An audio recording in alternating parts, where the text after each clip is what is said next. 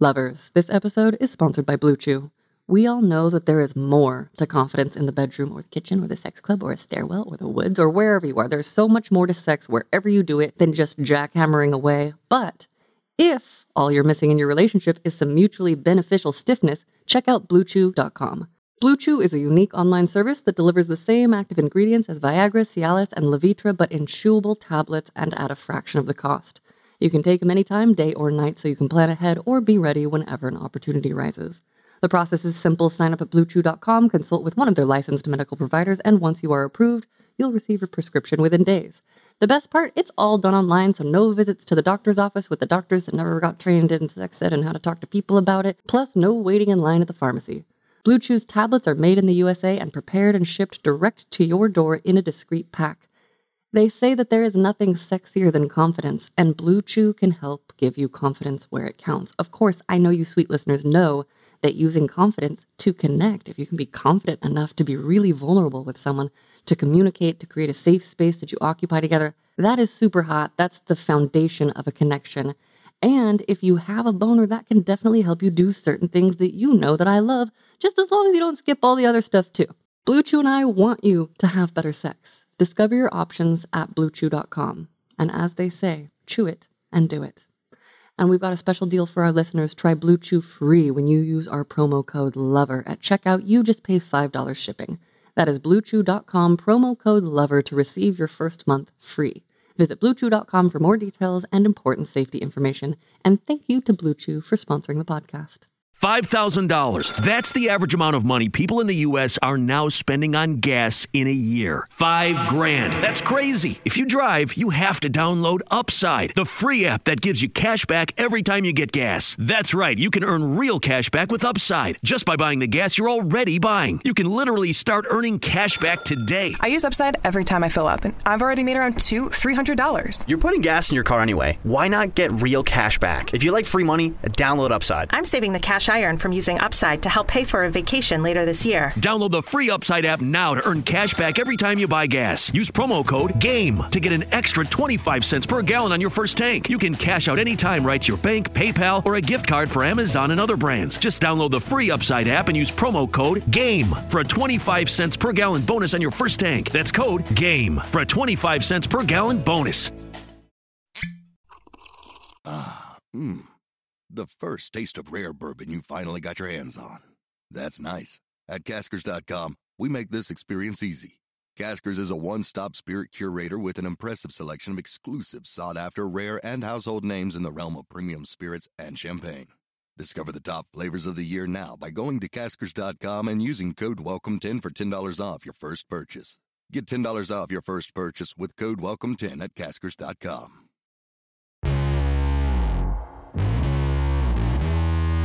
Hello, lovely humans. I'm Wyoh and you are listening to Sex Stories, a podcast where we learn about sex and desire and what we want to try next by listening to other people talk about their sex and desires and what they're going to try next.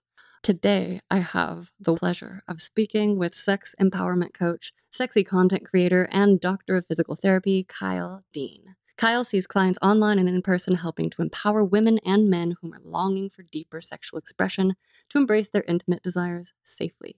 He's a 30 year old cis dude from New York who is heterosexual and bisexual, unpartnered, and is into erotic bodywork, CNC, breeding, public play, and group sex. Welcome, Dr. Kyle Dean.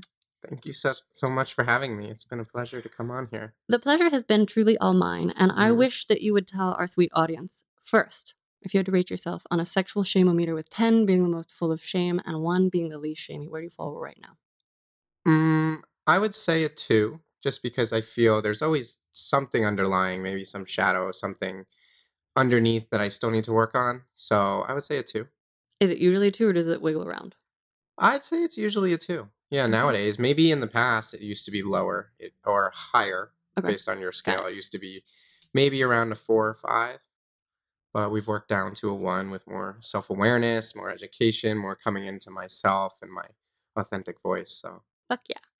Okay, and then can you give us just a little overview of what your sex life is like right now and your favorite parts? right now, my sex life. Well, the past month and a half, I actually just recently got over having monkeypox, which kind of took my sex life away for about five, six weeks. I've only recently gotten back to being intimate just this past week.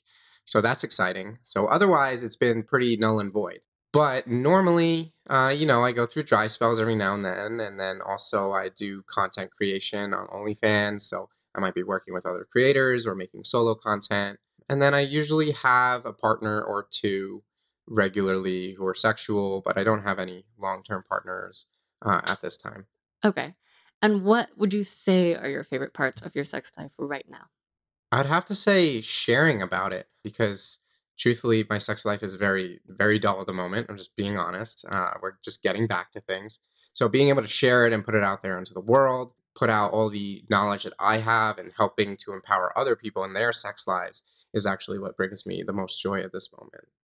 Okay, now can you give us your personal definition of sexy? What is sexy to Dr. Kyle Dean? Mm, I want to choose a couple words. I feel I would say authentic, secure, and honest. I say that because, you know, we think of the physical when we think of sexy, right? Then the nice hair, the big chest, the big ass, whatever. But I think none of that matters unless someone is truly present with you, if they are completely authentic, they don't have a mask on, and they're trying to make themselves out to be something just to make you happy or make others happy.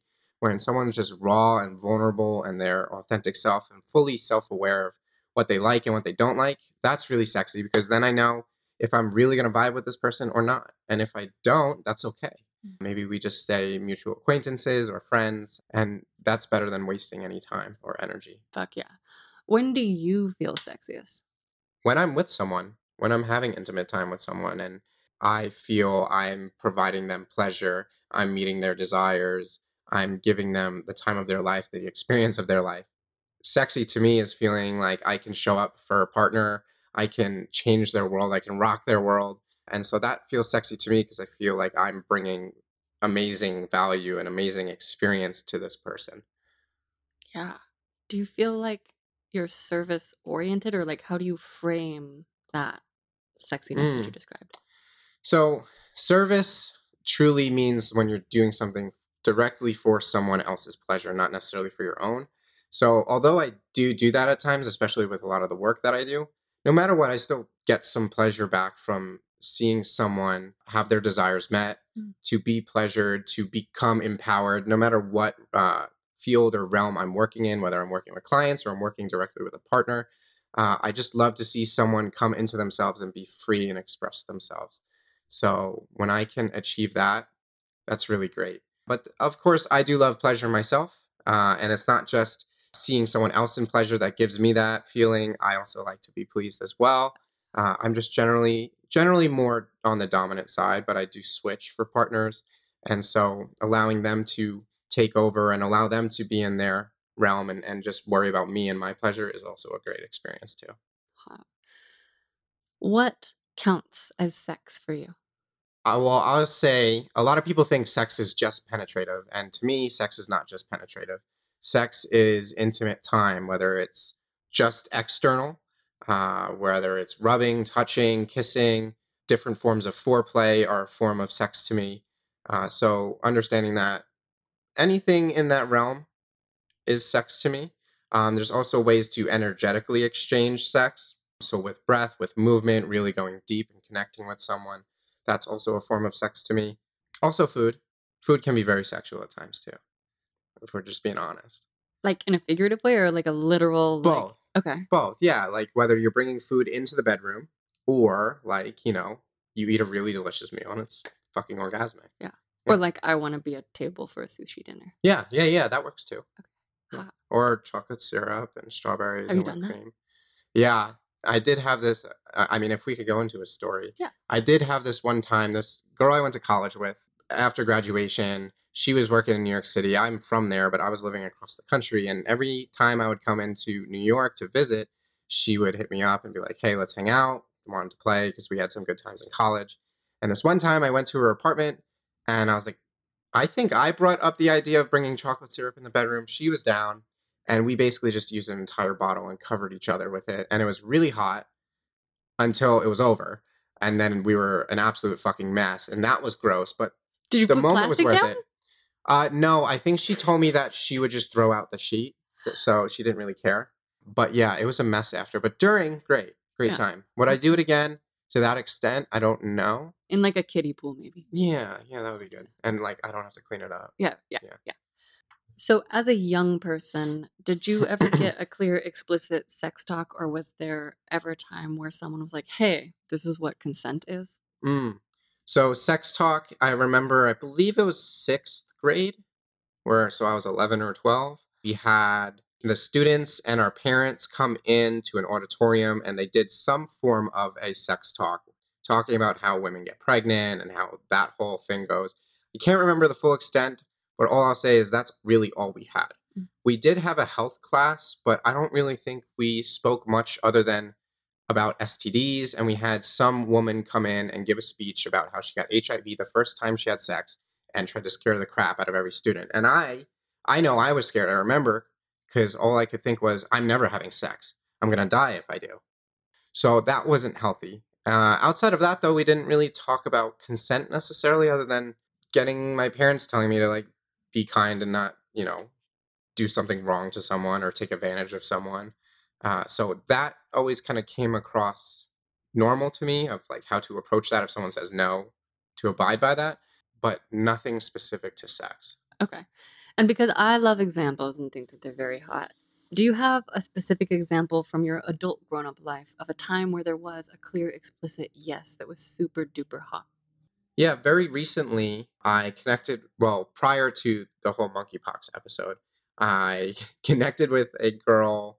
I think it was on Bumble. I live in Las Vegas. We're, we're here in Las Vegas right now in Sin City. And we connected on Bumble, I believe. And she was visiting her mom to do some work and whatnot, but she was here for a couple weeks and she was very flirty, trying to have a good time, got out of a recent marriage. So she was ready to just have fun.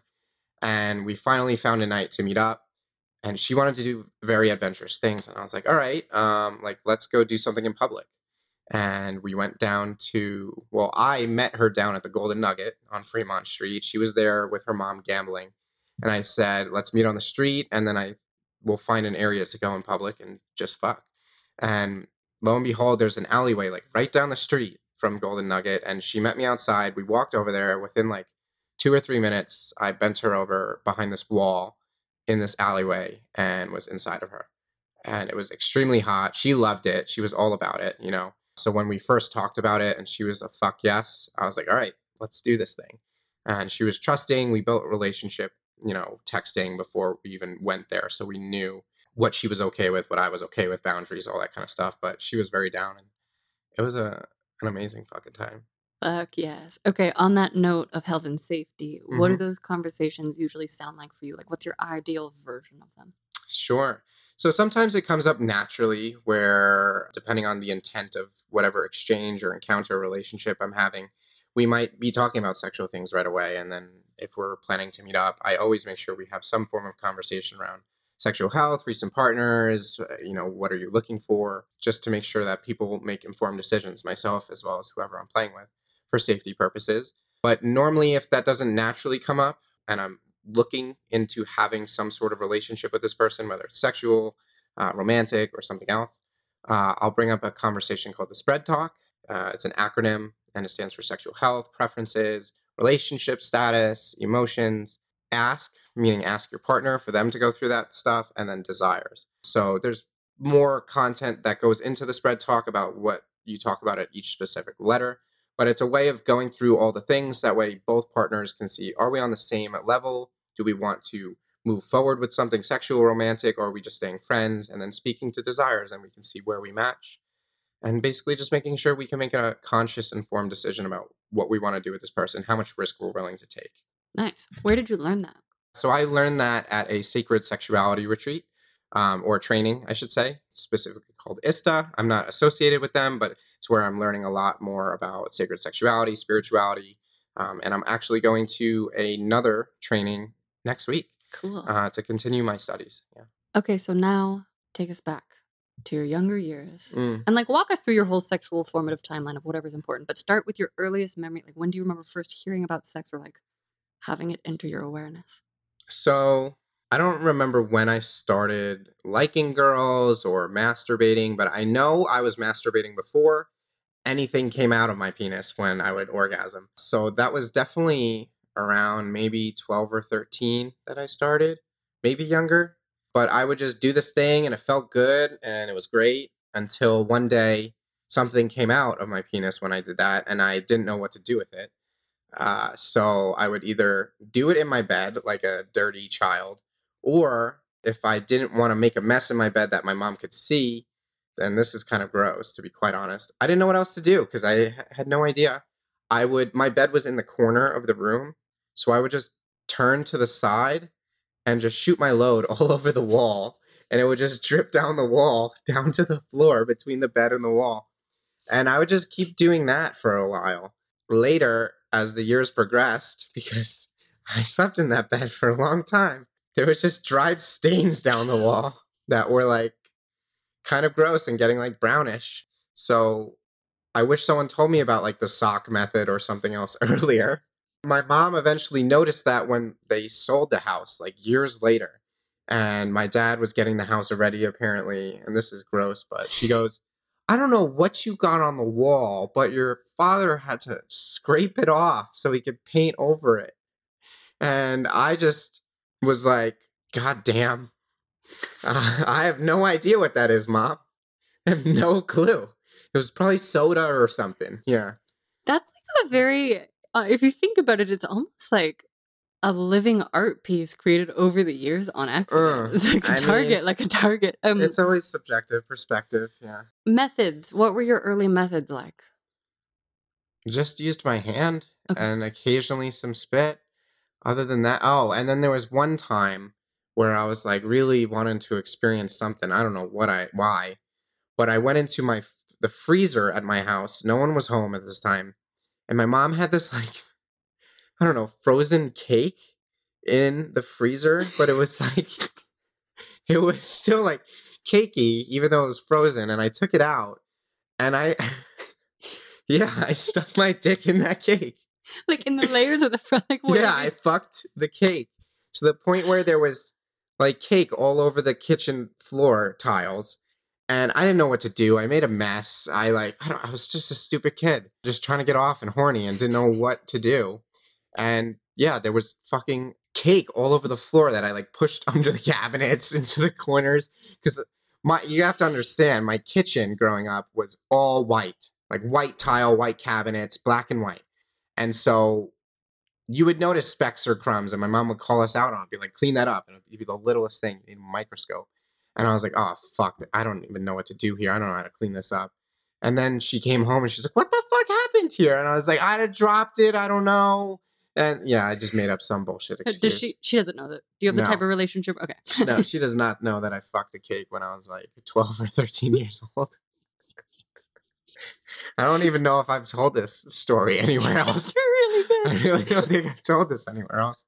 I'm trying not to laugh because we're sharing a mic, but oh man. Okay, so It was chocolate, in case you wondered. I was wondering. Have you done that as an adult? No, like, I since? haven't No, okay, fucked a cake you as did an it once. I Would don't I judge someone if they wanted to do that? No, I've thought about bringing cake in the bedroom, but I'm, also like, that's a fucking mess. You know. Also, a lot of women are worried about like getting it in the wrong areas and their pH balance. So, like, Mhm. Yeah, maybe one day we'll get a cake and you know for a birthday and then turn it sexual. Yeah. Hot. Lovers, this episode is sponsored by Blue Chew. We all know that the foundation to an awesome sex life is excellent mental and physical health, but if proper rest, exercise, and a healthy lifestyle aren't leading to the blood flow you'd like when and where you'd like it, check out BlueChew.com. Blue Chew is a unique online service that delivers the same active ingredients as Viagra, Cialis, and Levitra, but in chewable tablets at a fraction of the cost. You can take them anytime, day or night, so you can plan ahead or be ready whenever the opportunity arises. And the process is simple. Sign up at BlueChew.com, consult with one of their licensed medical providers, and once you are approved, you'll receive your prescription within days. The best part, it's all done online, so no visits to the doctor's office, no dealing with awkward physicians who aren't trained to talk about sex lives, plus no waiting in line at the pharmacy. Blue Chew's tablets are made in the USA and prepared and shipped direct to your door in a discreet pack. They always say first impressions are important, but what about lasting impressions? Lovers, I do believe that we can always make loving, lasting impressions by connecting and being present and chasing our pleasure and our partner's pleasure. And if your priority is making a deep, deep impression between two beautiful, enthusiastic thighs or cheeks in the name of partnered pleasure, I get it. I've worn a strap on now. I too love having a hard cock. Blue Chew and I want you to have better sex. Discover your options at bluechew.com. Chew it and do it. And we've got a special deal for our listeners. Try Blue Chew free when you use our promo code LOVER at checkout. You just pay $5 for shipping. That is bluechew.com promo code LOVER to receive your first month free. Visit bluechew.com for more details and important safety information. And thank you to Blue Chew for sponsoring the podcast. Okay, so you discovered yourself. Did you start exploring with partners next? Did you talk about sex with friends at school? Like, what was kind of like the vibe in your household, in your community that you grew up with? So we didn't like talk about sex in my household. However, my parents did have gay friends. They would go to a lot of drag shows on Fire Island because I grew up in New York on Long Island. Um, and so they had friends who did drag. And so being around gay individuals was normalized in my family, which was a good thing because I know not a lot of people that was normalized for, especially seeing someone in drag as a kid Mm. in the 90s. Like that wasn't necessarily a normal thing to always be around. Uh, and it wasn't like all the time, but it was every summer they would go. Then also we had a gay couple that we met in a vacation to Cancun from England, and they became really good friends and would visit every single year. So I did have relationships with people of various sexualities, which was good, or sexual identities, but we didn't talk about sex much in the house other than that. Okay. Um, my brother had a girlfriend in high school, and like I would start to play around with girls lightly, but I was a late bloomer, and so I wasn't super confident in high school. I was used to be the short kid, then uh, I hit puberty. I skyrocketed, got taller than my friends, but then I was really skinny and lanky, and I didn't feel like man enough. And additionally, since you know I hadn't really had any experiences with women or anyone, I was like, is my dick too small? Is it? I don't know. I have no idea. I'm not confident. I, I would literally avoid going to the high school bathroom in school because there was always kids smoking cigarettes or doing dumb shit in there. And I thought, oh, great, I'm going to go in there and they're going to judge me and they're going to look at me. And so I would literally never go to the bathroom in high school. I would just wait till I got home. Fuck. Yeah. All day? Yeah. Did you get bladder infections? No, Oh. but I just don't think I drank water. Oh, fuck. Okay. So I definitely drink a lot more water nowadays. Good. So yeah. Good. Okay, so when did you start exploring with partners?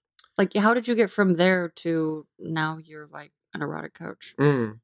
So I remember my first quote unquote girlfriend, I think it was in sixth grade. And like I remember making out with her. We made out a few times, but that lasted all of like a month.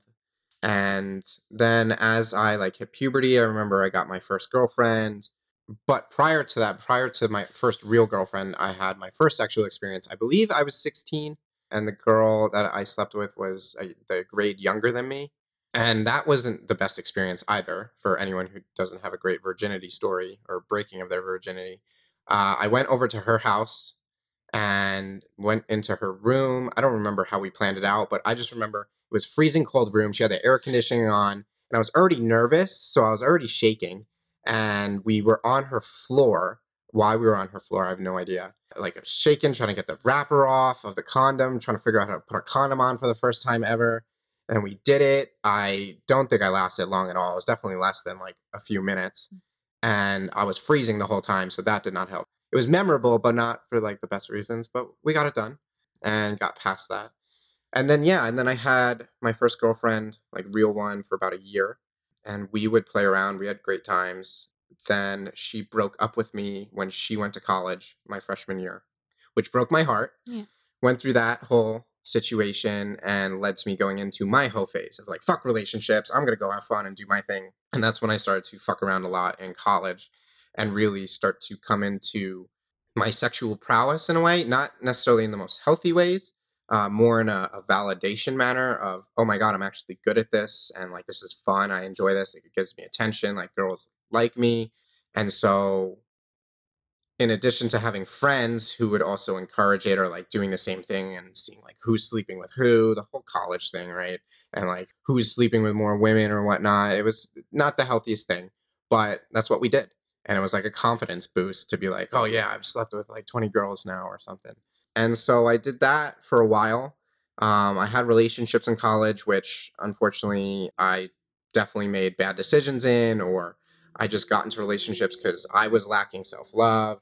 I was codependent. And then I would self sabotage relationships because I didn't feel like I was worthy enough, or I had these other sexual desires with other people, but I couldn't be honest about it because I was worried they would hate me, they wouldn't love me, they would break up with me, and then I couldn't stand that, so I had no idea what to do. And so I went through this like identity issue for a while and not having a job really, being broke in college. I just felt like I had nothing else besides either this relationship or my sex life. Mm. Uh, and so that's the only thing that made me feel somewhat good about myself. Outside of that, it was a struggle, struggle to communicate as a man growing up. My dad didn't really know how to communicate. My brother didn't really communicate much, so I didn't know how to communicate my feelings. And I just kind of had a lot of guilt about having these sexual desires and why can't I just be with one person and be happy like this Yeah. person over here? Uh, and like monogamy was the only thing in culture. So I was like, there's just something wrong with me. I'm never going to be good enough. All this kind of crap I went through. And I didn't start really working past that until I got out of college. I got better about telling people my intentions, like if I was just looking for something sexual, but I really just did go through it where we didn't communicate these things. And then a lot of people would uh, have feelings for me. Mhm. And then I was, you know, end up hurting someone because I'm like, that's not really what I'm looking for here. Or I didn't know what I was looking for. Yeah. And that lack of sexual or uh, just self awareness in general about my intentions led to me hurting others. And because I hurt others, I hurt myself because I didn't like making people feel bad. Uh, I just felt like I was a terrible person all the time. And I got eventually tired of feeling that way and tired of hurting other people and started to go through my path of a lot of personal development, uh, working with coaches, going to therapy, all the things, um, listening to podcasts, uh, and just really working on myself these past like six years or seven. I don't even know where we're at now. And through all that, through a lot of that deep inner work, working on my inner child, shadow work, I've gotten to the place I'm at now. Now, being a sex empowerment coach, I'm also a doctor of physical therapy. Being a physical therapist, you have a great understanding of the body, um, how the nervous system uh, and trauma can affect the body and how you react, your behaviors, and that affects sex as well. Just as someone were to be sexually traumatized, there's physical trauma, whether it's a soccer injury or a car accident. They're all forms of trauma, different in nature, but how they represent in the body at times or in behaviors or reactions can be very similar. And a lot of the techniques to help someone calm down and work past that are very similar. And just having been a very sexual being, having had a ton of experience growing up, and just honestly getting around uh, and working through my, you know, negative, toxic traits as a man, just becoming a better overall person. I naturally started to step into this role of like, I love sex and I would like to talk about it. And once I had a couple partners who opened up to me and said, Hey, like, you really need to coach this stuff. And I was like, What do you mean? And they were like, Well, you really take care of me. You listen to me. You meet my desires. Like, you give me an amazing experience. I have like the greatest sex with you. And I was like, Well, I don't know. That's that's just what I do. Like, that's all I know. Like, I just know what I do. And they're like, Well, most guys are not like you. They either don't care about me, they don't listen to me, they come before me, they like they just don't meet my needs and it's unsatisfying. I get frustrated and I just wish a lot more men knew what you knew and did what you did because I would be a lot happier. And I was like, "Oh, okay." And then after I heard that like similar stories a couple times and I helped one partner uh, work past like trauma from an ex with like anal and just helping other girls like really explore their kinks without judgment and shame and all these things, which I just thought was normal. And that's just because I became more secure in my sexuality and my sexual desires as I became ethically non monogamous, really stepped into that lifestyle and realizing it was for me.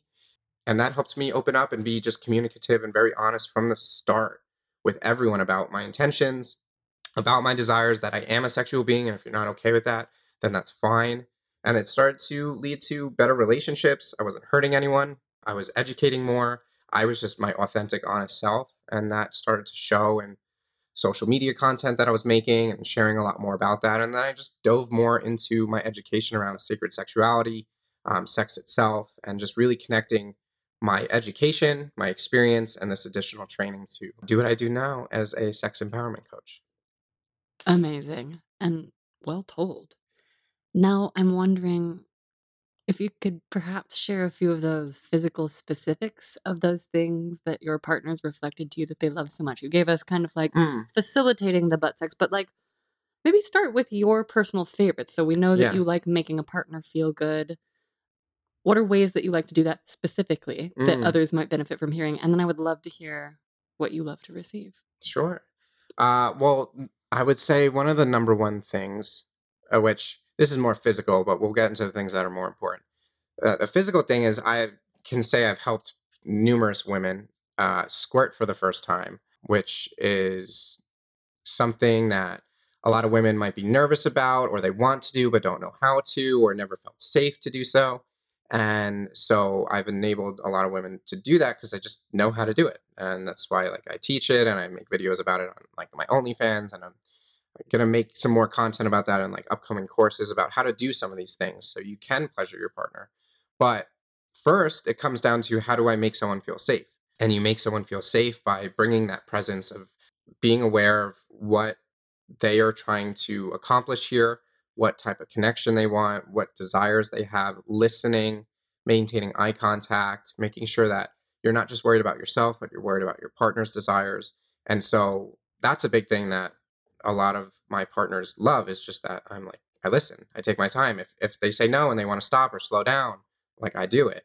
And then they realize, okay, like we can push boundaries here because they feel safe to do so. And they know if I say no or I say stop, like if I communicate my needs, he's going to listen. Mm. And that takes a lot of stress away and the ability to go, all right, now we can we can push a little harder because like I, I feel safe with you to do so.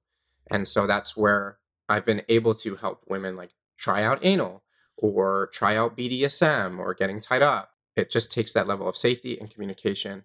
Yeah, I would say the squirting for sure, but really just the safety communication factor. Do you warn them? Are you like suddenly squirting them, or are you like, I'm gonna make you squirt now? Or does that make people more anxious? Or does it well, just we depend? might talk about it prior, Okay. like you know whatever their interests are, because a lot of women say, "Oh, I- would really love to squirt, but I've never done it," and I go, "I could help you with that." and they go, "Really?" And some of them are like, "Don't believe it." They're like, "Okay, yeah, sure, we'll see." And I'm not kidding. Like this is not to be cocky. I just know what I know what I'm doing. There's certain ways to facilitate it, and I've made some like fully orgasm, fully squirt in the first like two minutes of playing with them Mm. because I just know what I'm doing. Um, or there's just ways to arouse someone again, make them feel safe. If they don't feel safe, they're going to guard and they're not going to be able to fully release. Like if you want something out of your partner, whether it's new or a recurring partner, they need to feel safe. So their nervous system can relax, their muscles can relax, and they can stop judging themselves and just fully immerse themselves in it. Because there are some women who, when you're about to squirt, I don't know the true feeling because I don't have. I a- do. I don't have know the vulva feeling. or I vagina. know the feeling a lot. I've squirted a lot. Exactly. but it feels like you're about to pee for many. Yeah. And some women, for the first time, they're like, oh my God, I feel like I'm going to pee. And they get really self conscious about that. Like, I don't want that Mm. to be seen. Like, I don't want to make a mess. And I just tell them, fuck yeah, do it. I want to see that. Like, I love that. Yeah. I'm like, do it. So it's just a, a lot of encouragement and, and, and empowering someone Yeah. to be like, release. Like, this, don't hold yourself back. The same way when you're doing breath work or you're doing other forms of release or you're dancing how we can get in our own own heads about I don't want to move that way because someone will look at me or you know uh, if I breathe too heavy in this breath work I might actually like cry or something. I'm like that's what we want. Yeah. I want you to hit that point. I want your nervous system to finally just go. Huh, I surrender and just let things flow. And so it's a great therapeutic thing for many people to fully release and like oh my god this is an amazing experience. And not every woman orgasms with squirting. Uh, It can happen simultaneously, it can happen separately, but Mine it's still depends. an amazing feeling. Exactly. Yeah, it's like hotly intense. And it's Mhm. especially if I have a partner who loves squirting, then it's like hearing that feedback, like hearing the it feels like an accomplishment, but it's just like hotness. hmm It also, again, it empowers someone to know, oh, like I don't have to feel self conscious about this. Like guys like this or women like this. That's what it comes down to a lot of times when it comes to sex and kinks and desires is we judge ourselves and we don't want to go there because we're worried people are going to think we're weird or strange or different and they're not going to like me. And I'm like, these are your desires. If I'm not into it, I'll say that politely. and just be like, you know what, that's not for me. Um, but, you know, if someone's like wants to suck my toes or something, I'm not really into that. But I respect you for having that kink. It's just not something that might be a boundary with our relationship. Like I'm not into that. Are you ticklish Uh, I am ticklish in certain areas. on your toes? I think it depends Or on how you like how you touch them. Okay. You know, Yeah, yeah. My ticklishness varies because I love lot. yeah, I love a a, like a firm foot rub. But if you start being like real light touch with a bet, yeah, it's not gonna feel good. What about receiving? Give us details. Mm. And you can receive in giving, but like tell us the specifics of your body and what it loves. Relaxation. Uh, I like to feel a rush. I like to go into almost like subspace Mm. where you come out of the room and you're just getting so involved with the partner or partners you're with and you enter this whole other realm where you're more out of your head and just into your body and just feeling everything. I love nails, I like scratching, light spanks, light choking, but not too much there. I do love any sort of massage technique. Firm gripping is cool, some hair pulling, pretty good. Is that all receiving or is it giving and receiving? If the differences for you? Um, Lovers, we are going to take a quick pause for a word from our sponsor, and they have given me notes to do a sultry female voice, so I'm very excited and I'm going to do my best. Did you know the Flora app is a safe place to open up, embrace your desires, and find like minded people? This is the story of one couple who found the threesome of their dreams, discovered a new level of shared passion, and stepped into a whole other realm of possibilities, all thanks to Flora. As life's routines settled in, Robert and Lucy found themselves yearning to explore uncharted territories. So they downloaded Fleur and embarked upon a thrilling journey of sensual experimentation, learning more about each other's desires in the process. Open minded and adventurous, Robert and Lucy dreamt of adding a new dimension to their intimacy, sharing the touch of another woman, being witnessed and connecting in a way that transcends the ordinary. In Fleur's diverse and accepting community, Lucy connected with Emily, a babe craving the same experiences. So they invited Robert to the conversation. The chemistry built and anticipation heightened as they exchanged messages until finally their agreed upon date night arrived. A gorgeous hotel was the setting for their evening of pleasure, passion, and connection, a shared exploration that fulfilled each party's desires. Fleur app celebrates the beauty of open minded connections. It's a platform where fantasies come to life and desires are embraced without judgment. For couples seeking adventure with others or individuals keen on exploring, Fleur invites us all to a world where every desire is a possibility waiting to unfold. Download Floor now, express your desires freely, and find like minded people today. I mean, those are definitely things I would receive. Okay. I'm happy to do those things for someone, but being a physical therapist and doing body work, I'm like used to doing massage and using my hands. So I do know how to use my hands very well in that manner and like know what feels good or do soft tissue mo- mobilization. But in this case, in more of a sensual manner. Okay. And it doesn't feel like work if you're doing it on someone you like want. Yeah. Okay. Yeah. Like I do, I do love fingering. Is the number one way I actually use to get someone to squirt, and I just love being able to keep maintain eye contact and as I'm doing it right. Yeah, it's just I just love seeing it and feeling it and connecting in that way, and just until they hit orgasm. It's Okay, now tell us specifics of your cock, your balls. Like, what you, are you into Mm. butt stuff? Do you like your like? And are there any other erogenous zones like ears, Yeah. neck? Like, what's Again, I love like running nails through my hair on my head. Feels amazing. That might put me to sleep though. I don't know if it'll get me aroused, but I do love my feet. uh, Like pressure to my feet feels great. It was just one time during a three way with two other girls.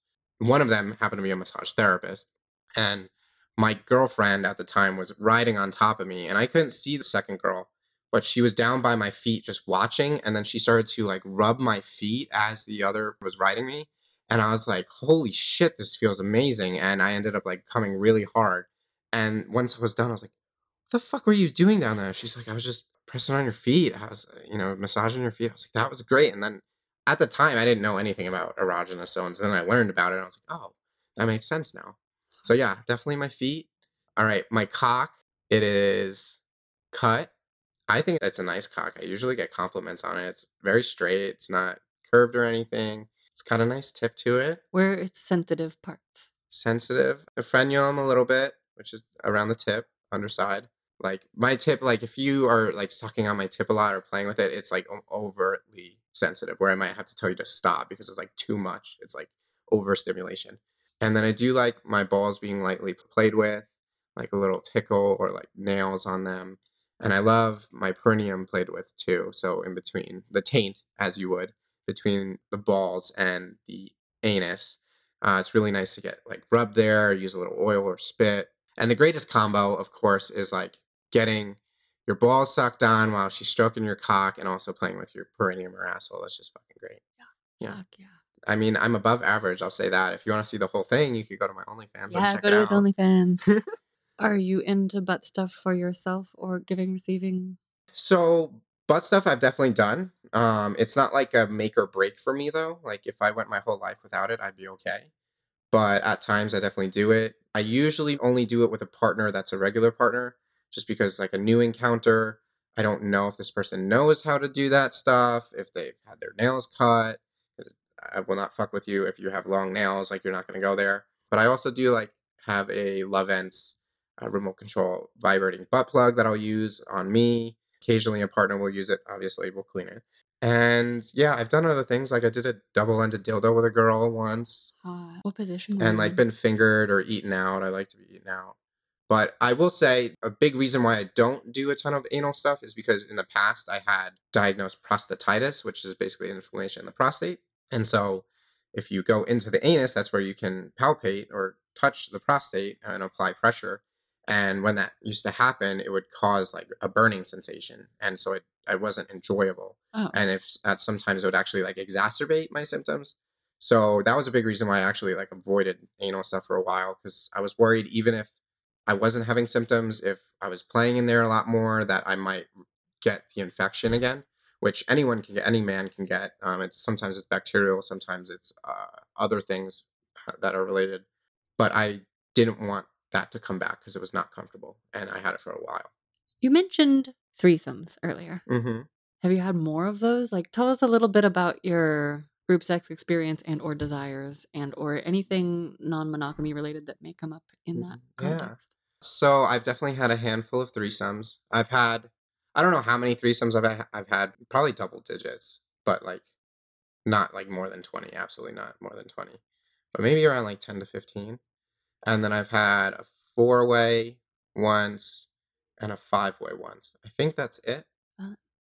So usually the the times that I, I was doing these things or able to have group sex more regularly was when I had a partner who was into it and very open. Like outside of that, if you're the only way you're gonna find it is if you're finding like a couple that's wanting to bring you in as like a unicorn or something. Because otherwise, if you're trying to find two people on your own, it's very difficult. Honestly, people flake, people are picky. This person doesn't like that person, but they like you. So normally, I had like a partner who was either romantic or sexually related that we would go explore or find people. The five way started out as a three way. So there was this one time I came up to visit her, that the girl that I would play with sexually. I got a hotel for the night. I was like, let's just have a night, we'll play, have fun. And we talked about having three ways. And like I was on Tinder and I matched with this girl while I was there. I told her what we were doing. And I was like, hey, do you want to come over and like have a three way, but make it a surprise? And she was actually down. Like this was in, within like 20 minutes of talking because my girl was coming over very soon. I was like, come over to the hotel. uh, We'll meet, hang out for a little bit, and we'll surprise her. And that's literally what we did. I made out with her first a little bit and just like, you know, get to know her and have some fun and warm up. And then when my girl arrived to the hotel, I turned off the, all the lights. I blindfolded her. I was like, I have a surprise for you. And trust me, I knew like she would be okay with this. Important context. Yeah, I knew this was like consensual, that she would be into it. And the other girl who was waiting, she was I had her waiting naked with whipped cream on like just above her pussy. And I took my girl, I started making out with her while she was blindfolded, started to undress her, and then got her to the point where I put her on the bed and just put her face right in this girl's pussy. And she was like, it took me a second to know what was happening, but then I like licked around and then realized, and she just started to eat this girl out. And then I started to fuck her from behind. Eventually, she took the blindfold off and was super into it. They started fucking each other. So it worked out great. But again, I knew this girl very well. We've had conversations like this. So this was something she was okay with and consenting to and wanting to do. and I made sure that the girl I found was someone she would be interested in and was safe and all these things. So yeah, those two we ended up meeting again for another night, and then we found a couple to come join. And the couple, the only thing about the couple was the girl was on her period, so she was a little limited in how she played. Mm. But otherwise, Still there- counts as a five sim. yeah. Oh yeah, definitely. So it was two guys and three girls, which was fun. I would just it would have been greater if that girl could have played, but understandably she didn't feel comfortable. So How are you playing with dudes? totally fine as long as there's no like power struggle between guys. Like I don't fuck with that at all. Um, if like one's trying to be dominant towards me, I'm like, that's not what this is about. Like this is just we're all having fun. You know, if there's certain boundaries, like if it's a couple, sometimes they don't want me like kissing the girl on the mouth or it's like a absolute must that I wear a condom because she's not on birth control kind of thing. Like I'll of course respect all those things. But there was like one time where I remember I was fucking this guy's wife and like I came on her belly and he was like, You clean that mess up now or something. And it was kind of like very like instructional and dominant. I was like, Okay, this is a little like a little weird. Not what Um, yeah. So as long as people are very chill, there's a good vibe. If I don't feel that way, I'm not going to be into it. Like I don't, I don't want that at all. Like I want to be able to feel like I can just hang out with these people. And you're straight, but like, would you like a guy to suck your cock if it's in a threesome situation, or like, what's your kind of vibe like there? Yeah. So I get asked this all the time because a lot of people think or have wishful thinking that I am gay or bisexual, and the truth is I'm not. Um, I say I'm heterosexual but bisensual, meaning I'm totally cool with like cuddling with my gay friends and um, you know going to gay clubs and giving a guy a hug. Like you know that's okay with me, but I have no sexual or romantic interest in men. And I've had like sexual encounters or explorations that I've had to see like is this something I even want? And once was with a bisexual guy and his girlfriend, which tried penetration, did not enjoy it whatsoever. Had like one or two other encounters that were a little milder than that, and eh, both times not interested at all. If anything, I was like, I need to leave now, or I need to stop this because I'm feeling weird about it. It doesn't feel Okay. right. But with that said, like I have no problem being naked in the room with a guy, you know, touching. Like I've done double penetration on a girl. Like that's not a big deal for me. Uh, so as long as those boundaries are are met and just respected, then I have no problem. You mentioned being into CNC play. Mhm. Will you talk about that? Yeah. So for those who don't know, CNC is consensual non-consent. It's basically I like to be in more of a dominant role, generally speaking. Although I will be submissive at times for partners, uh, I do enjoy that at times. But I'm generally more dominant. And consensual non-consent, it, it sounds confusing, but it's basically, uh, let's say your partner says, "I want you to take advantage of me," and you know within these boundaries. So you can do anything you want to me except don't slap me in the face and don't choke me. But you can put it in my ass, you can put it in my pussy, you can spank me, and then, you know, just in case, uh, let's have safe words of like red means stop, yellow means pause, kind of thing. And so within that, you can do whatever you want to me. You can use rope, you can use tape. So you are consensually allowing someone to do whatever they want to you. So do things that are non-consensual in a consensual way. If that makes sense, that can be confusing. So think of like, and I, I don't want to trigger anyone with this, but some women do have uh, rape fantasies uh, where they want to be taken advantage of. But obviously, it's in a way that they know they're going to be safe at the end of the day. Like they're going to walk away from this. They're not going to have an STD. They're not going to be traumatized because some women who have had trauma, or men as well, these thoughts or these desires come up as fantasies.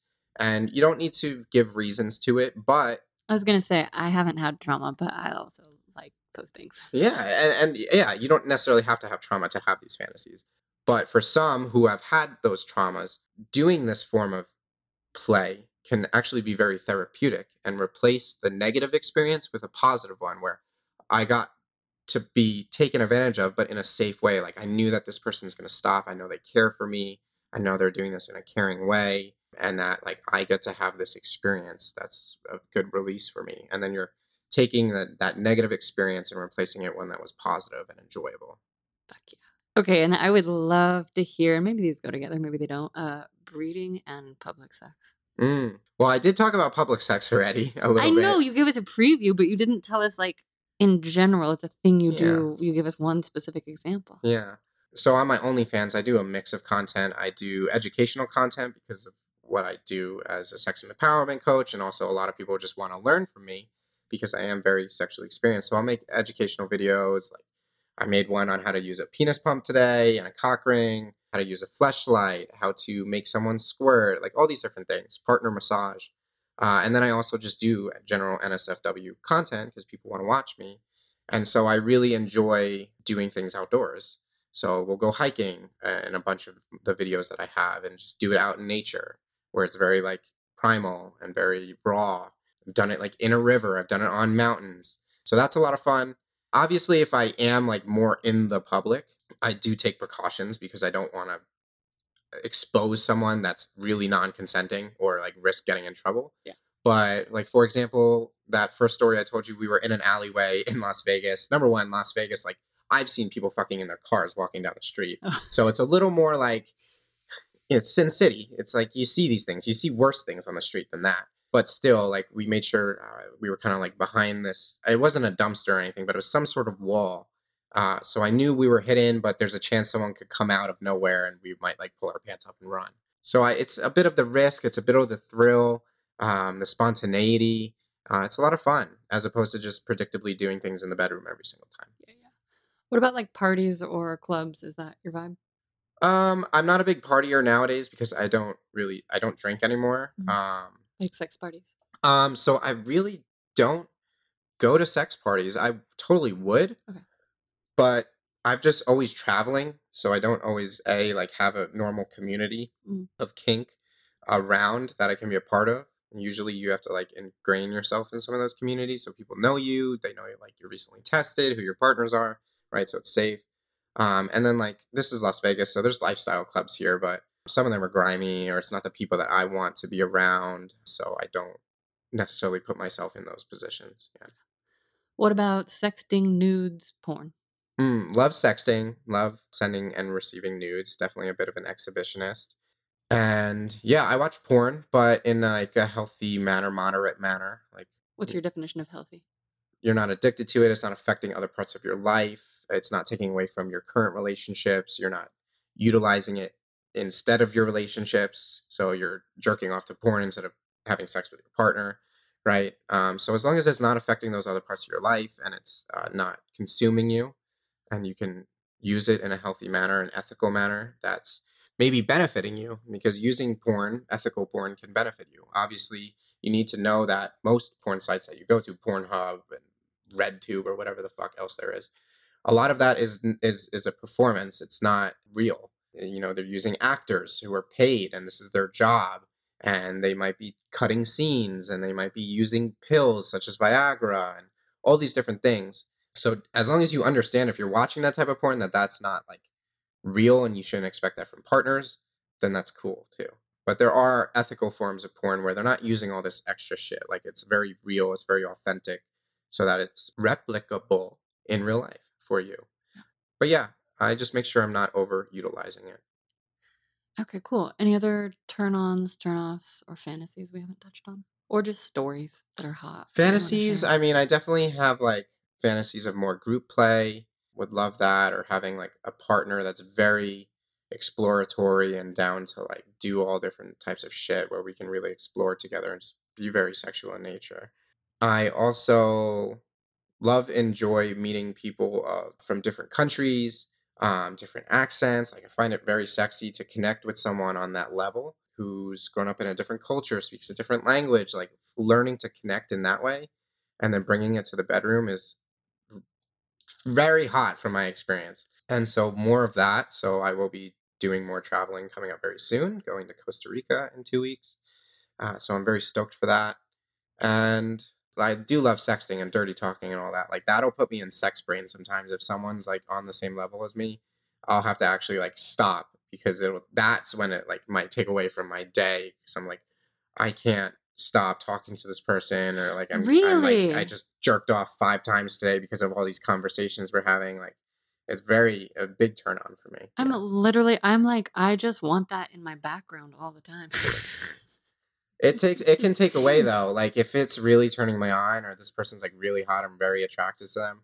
Uh, it can like. Uh, there's been days where I've jerked off for hours or Yeah. edged for Yeah. hours. That's true. Um, next thing I know, it's two in the morning and we've been talking for four hours and I haven't even come yet. I'm like, damn, like I gotta go to bed. Like we gotta we gotta take a few days off of this. Um, but that's good. It's like a it's a form of connection, and if I can't do that with someone, there's gonna be a problem. At Mhm. least for me, like that's Yeah, something. I want in my relationship. Fuck yeah. Okay, so what are your hopes for your sex life going forward? We heard some fantasies, but like overall Mm. hopes for the future. hopes for my future i mean i would love to find primary partner that i can build a foundation with really focus on our relationship first but is also very sexual and eventually will be open in some form so that we can play and, and explore love with other people in sexual ways or romantic possibly but i really just want to build that foundation first with someone who's like on that same level consciously when it comes to sex and be able to travel and be able to meet people together and have fun and, and just really explore that life while still having that trust and that bond and knowing that we are our rocks Yeah. uh, and that we can just meet people on these journeys that we can bring into our lives. Uh, so that would be ultimate. Maybe we end up having some form of triad. I don't know, but I'm not going to get to that point until I've met that person. And until then, just continuing to educate and explore and meet new people and have great times. On the note of that education, is there anything else you want to tell us about what you do?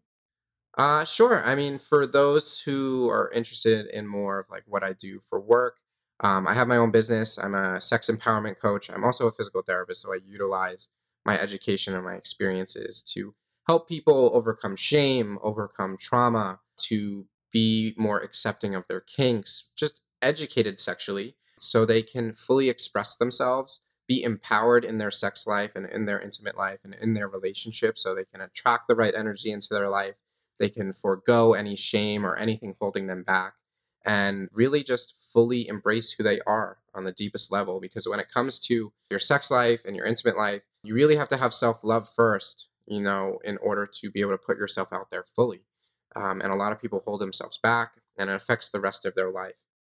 So, my goal is with, um, I have a private group that I've created. It's called Sexual Empowerment for High Performers, where we have over 100 members now, where I do weekly live trainings, helping people step into their authentic sexual self, improve their relationships, all these things, which has been really great to see grow. Um, I'll be coming out with like a six week coaching program um, where there will be modules, live trainings, um, calls on a one to one level, where I'm helping people go from this hole that they're in, stuck in their shame, stuck in their negative beliefs, stuck in a crappy relationship, stuck not getting their desires met, to coming out the other side, releasing their inner slut, being free sexually, being liberated, and not holding back and just putting that out there and allowing that to flourish in the rest of their lives.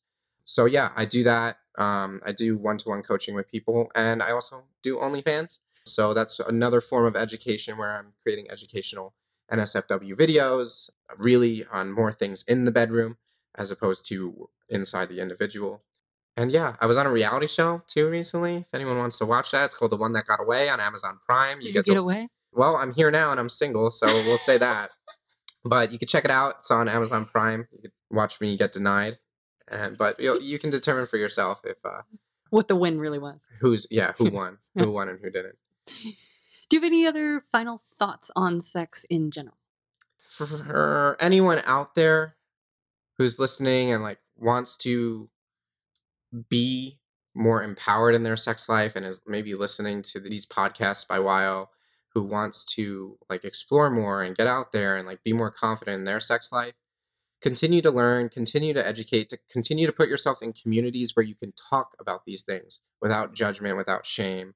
Like that's why i created the community i have because everyone can freely talk about their problems without judgment or shame and we can work towards helping these people so they can have better relationships and have better sex and work through their problems so if that's someone like you, maybe you're struggling with your sexuality or you don't have people to talk to who are going to be open talking about sex, find those communities. That's going to help you embrace yourself more, allow yourself to flourish, and you're not going to hold back in other parts of your life because if you can be fully open sexually, everything else is a cakewalk to talk about for the most part. So really put yourself in those communities, educate yourself, and keep learning, and don't judge yourself. So yeah, I would say that. And if you could go back in time and give younger you a piece of sex advice, what age or ages would you pick and what would you say? I'll go back to what when I was 12 and tell him to use a sock. Stop making a fucking mess. But then again, like the socks, like I used the socks at a, at a point, and you know what happens? They get fucking crusty. And like, she knew. She definitely knew. She just never said anything. So I don't even know what I'd tell him. I'd be like, do it in the shower. But then in the shower, then she'd be like, why are you taking so long? Like she'd know what I'm doing. And I don't like shower sex. Yeah, it's not fun. I don't enjoy it. It gets sticky so fast. Ah, it's dry. It's like a eh, there's less sensation. Okay, so you So, just yeah, be like, yeah, kid, you're like be I'll fine. do shower stuff, but it's like, all right, let's get out. Let's get in the bedroom. Let's, you know. I do. Where can people find you online? Uh, where can people find me? I'm on TikTok, Instagram, Twitter, and OnlyFans at Dr. Kyle Dean, D R K Y L E D E A N. I also have a VIP site on OnlyFans, but go to my free page, you'll check it out. And then yeah, go on go on Amazon Prime to watch me on a reality show. Outside of that, you could also go to my website, drkyledean.com, or if you just go to my link tree in my Instagram or TikTok bios, uh, you could find all the things I offer from my one-to-one coaching, uh, my private sexual empowerment for high performers Facebook group, um, and any of my other offerings. But if you have any questions for me, if you're interested in working with me or anything else, uh, feel free to send me a DM. That's where you can easily get in contact with me. Fuck yeah. Dr. Kyle Dean, thank you so much for being a guest on Sex Stories. Thank you so much for having me. It's been a pleasure. Do you have a sex question for me? What type of food have you brought in the bedroom?